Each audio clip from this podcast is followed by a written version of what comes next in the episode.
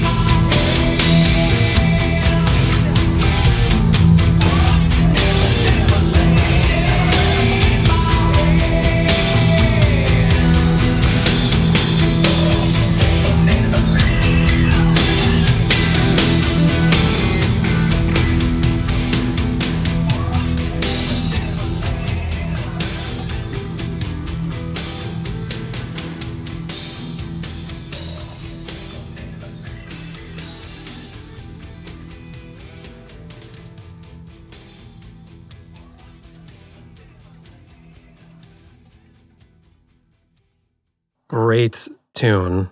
Love that one since 1991 when it was released on their eponymous album.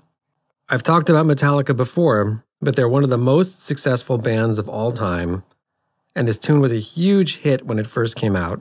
It certainly has a dark feel to it, but the main guitar lick is muscular Metallica and actually really catchy. It has what lead singer James Hetfield described as a wall of guitars, three rhythm guitar tracks at the same time to create what he calls this wall of sound. It evolved from a guitar riff that lead guitarist Kirk Hammett wrote after being inspired by Soundgarden's 1989 album Louder Than Love. Metallica is generally categorized as a metal band, and for me, there's a point at which metal crosses over into just screeching and noise. But I think they're still solidly in the world of rock and roll, which means that it's intense, but the blues roots are still present and there's a real groove to it. Robert Palmer of Rolling Stone magazine described Enter Sandman as possibly the first metal lullaby, and Blender magazine's Tim Grierson says that the lyrics juxtapose childhood bedtime rituals and nightmarish imagery. As James sings, Something's wrong, shut the light, heavy thoughts tonight, and they aren't of Snow White. Dreams of war, dreams of liars, dreams of dragon's fire, and of things that will bite. And his advice? Sleep with one eye open, gripping your pillow tight. A platypus would have no issue doing that, by the way, just saying. Obviously, the song is focusing on a negative potential aspect of sleeping, and one that particularly affects children, which is the world of nightmares. Another bizarre aspect of consciousness by which we are tortured by our own thoughts in the most visceral way. Like sleep itself, there are theories as to what a nightmare is, what it means or doesn't mean, and whether or not it has any benefits. There are those who suggest that it's a kind of processing of the thoughts and feelings of the hidden aspects of our minds. Now, how it is that a material thing, like a human, can possibly have achieved awareness of itself is yet another grand mystery for which we have no definitive answer. Science and philosophy have been kicking this one around for hundreds of years. Something important happened in the late 19th century when Freud and others popularized our understanding of the layer of awareness we now refer to as the subconscious or the unconscious mind. How odd it must have been to come to the realization that much of what we are thinking at any given time about the world, about yourself, about anything, is something which you are functionally unaware. What is the origin of these two levels of consciousness? According to psychologist Carl Jung, he says, Our consciousness does not create itself. It wells up from unknown depths. In childhood, it awakens gradually, and all through life, it wakes each morning out of the depths of sleep from an unconscious condition. It is like a child that is born daily out of the primordial womb of the unconscious. That's pretty cool. And for our second selection today, a song about being awakened from this primordial unconsciousness. This is off of 2003's album Fallen this is Bring Me to Life by the great Evanescence.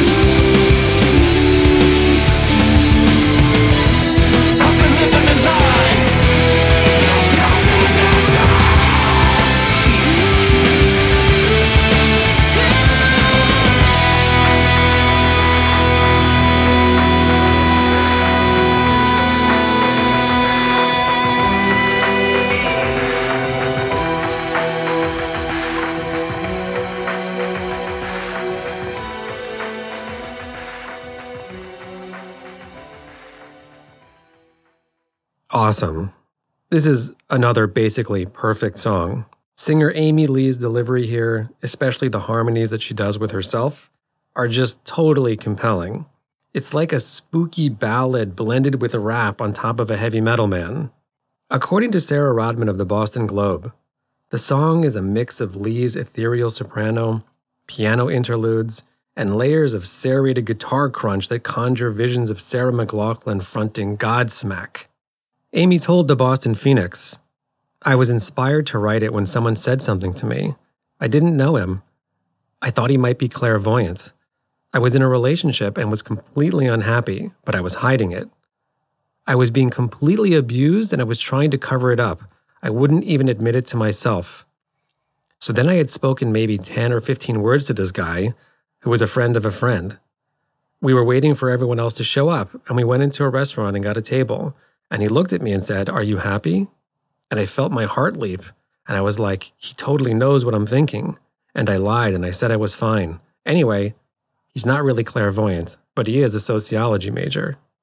And based on that encounter, she sang, How can you see into my eyes like open doors, leading you down to my core where I've become so numb, without a soul, my spirit sleeping somewhere cold, until you find it there and lead it back home.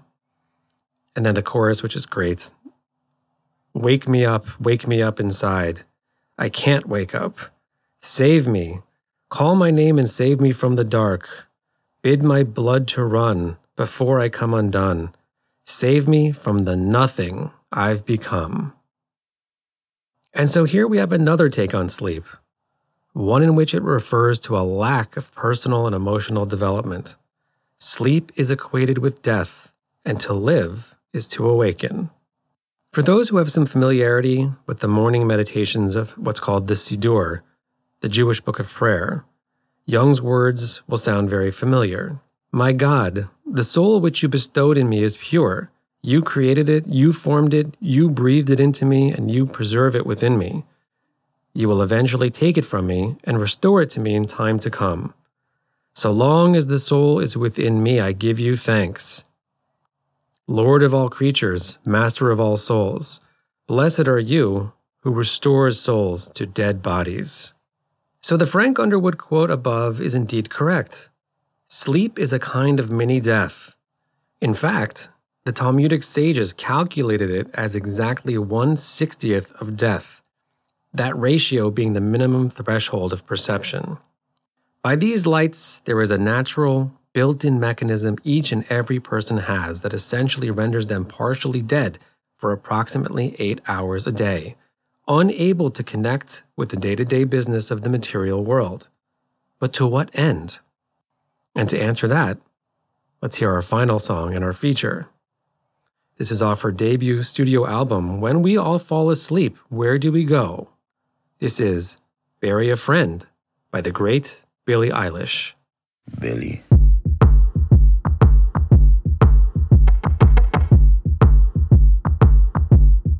What do you want from me? Why don't you run from me? What are you wondering? What do you know?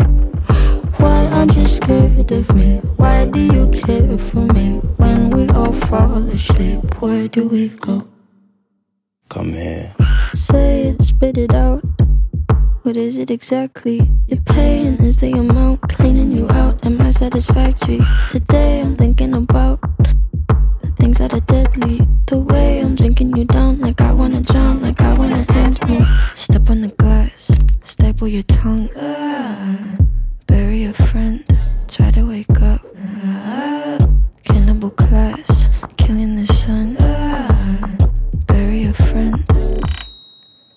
I wanna end me.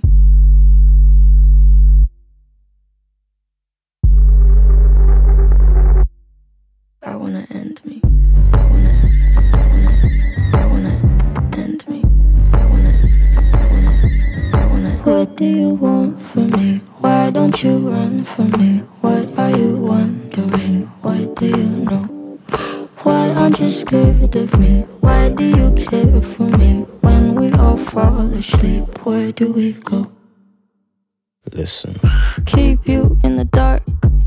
What had you expected? Me to make you my art and make you a star and get you connected. I'll meet you in the park. I'll be calm and collected. But we knew right from the start that you'd fall apart, cause I'm too expensive.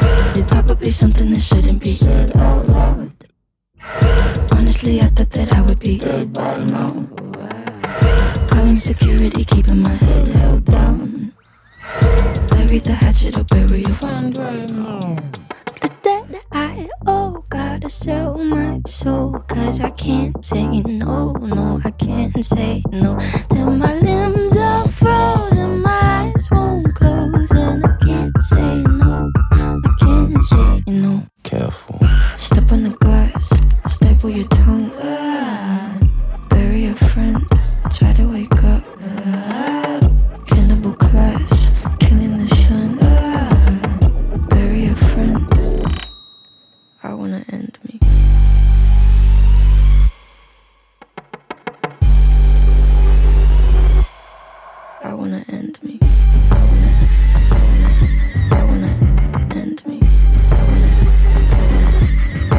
What do you want from me? Why don't you run from me? What are you wondering? What do you know?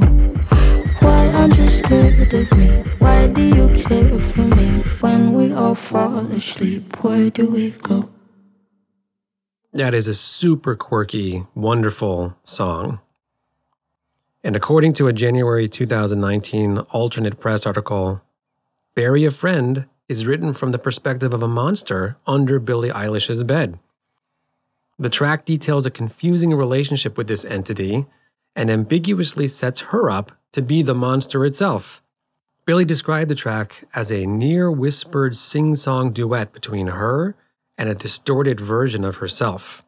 Whatever you might think of it musically or lyrically, it strikes me as highly original and clever. The fact that she was like 18 when she recorded it is especially impressive. Now, despite the rather dark lyrics and equally dark but brilliant video, Billie insists she's not a dark person at all, and I believe that. The operative lyrics for us here are the chorus. She says, What do you want from me? Why don't you run from me? What are you wondering? What do you know? Why aren't you scared of me? Why do you care for me? When we all fall asleep, where do we go?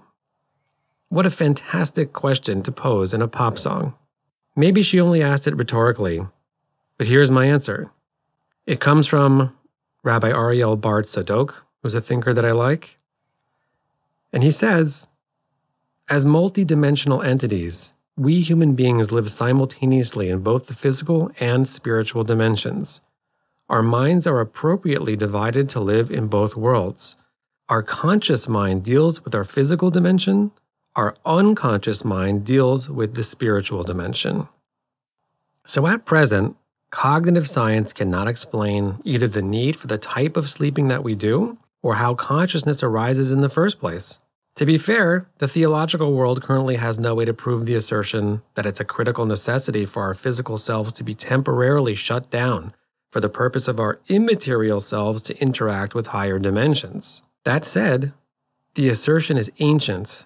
Cultures around the globe have consciously sought access to the unconscious in a host of ways, and even modern psychology has fixated on an aspect of this ancient assumption that there is indeed a hidden dimension of the mind worth exploring. Could it be as the ancients have stated? Are our souls unshackled to roam on high as we sleep? It's a tantalizing idea. Here's hoping that science, spirituality, and maybe even music can join forces to uncover an ever deeper understanding of this remarkable phenomena. These are my thoughts on these great bands covering the concept of sleep in music and some spiritual implications of it. If you find this interesting, please visit our website, aish.com. That's A I S H.com. And as always, we will be back next time with more music and more ideas. Thank you for listening. Please subscribe to the podcast on any of the major podcasting platforms and feel free to leave a comment or a review. To support us, please visit our Patreon account. And if you would like to communicate with me directly with questions or comments, please feel free to email me at ajacobs at aish.com. That's ajacobs at aish.com.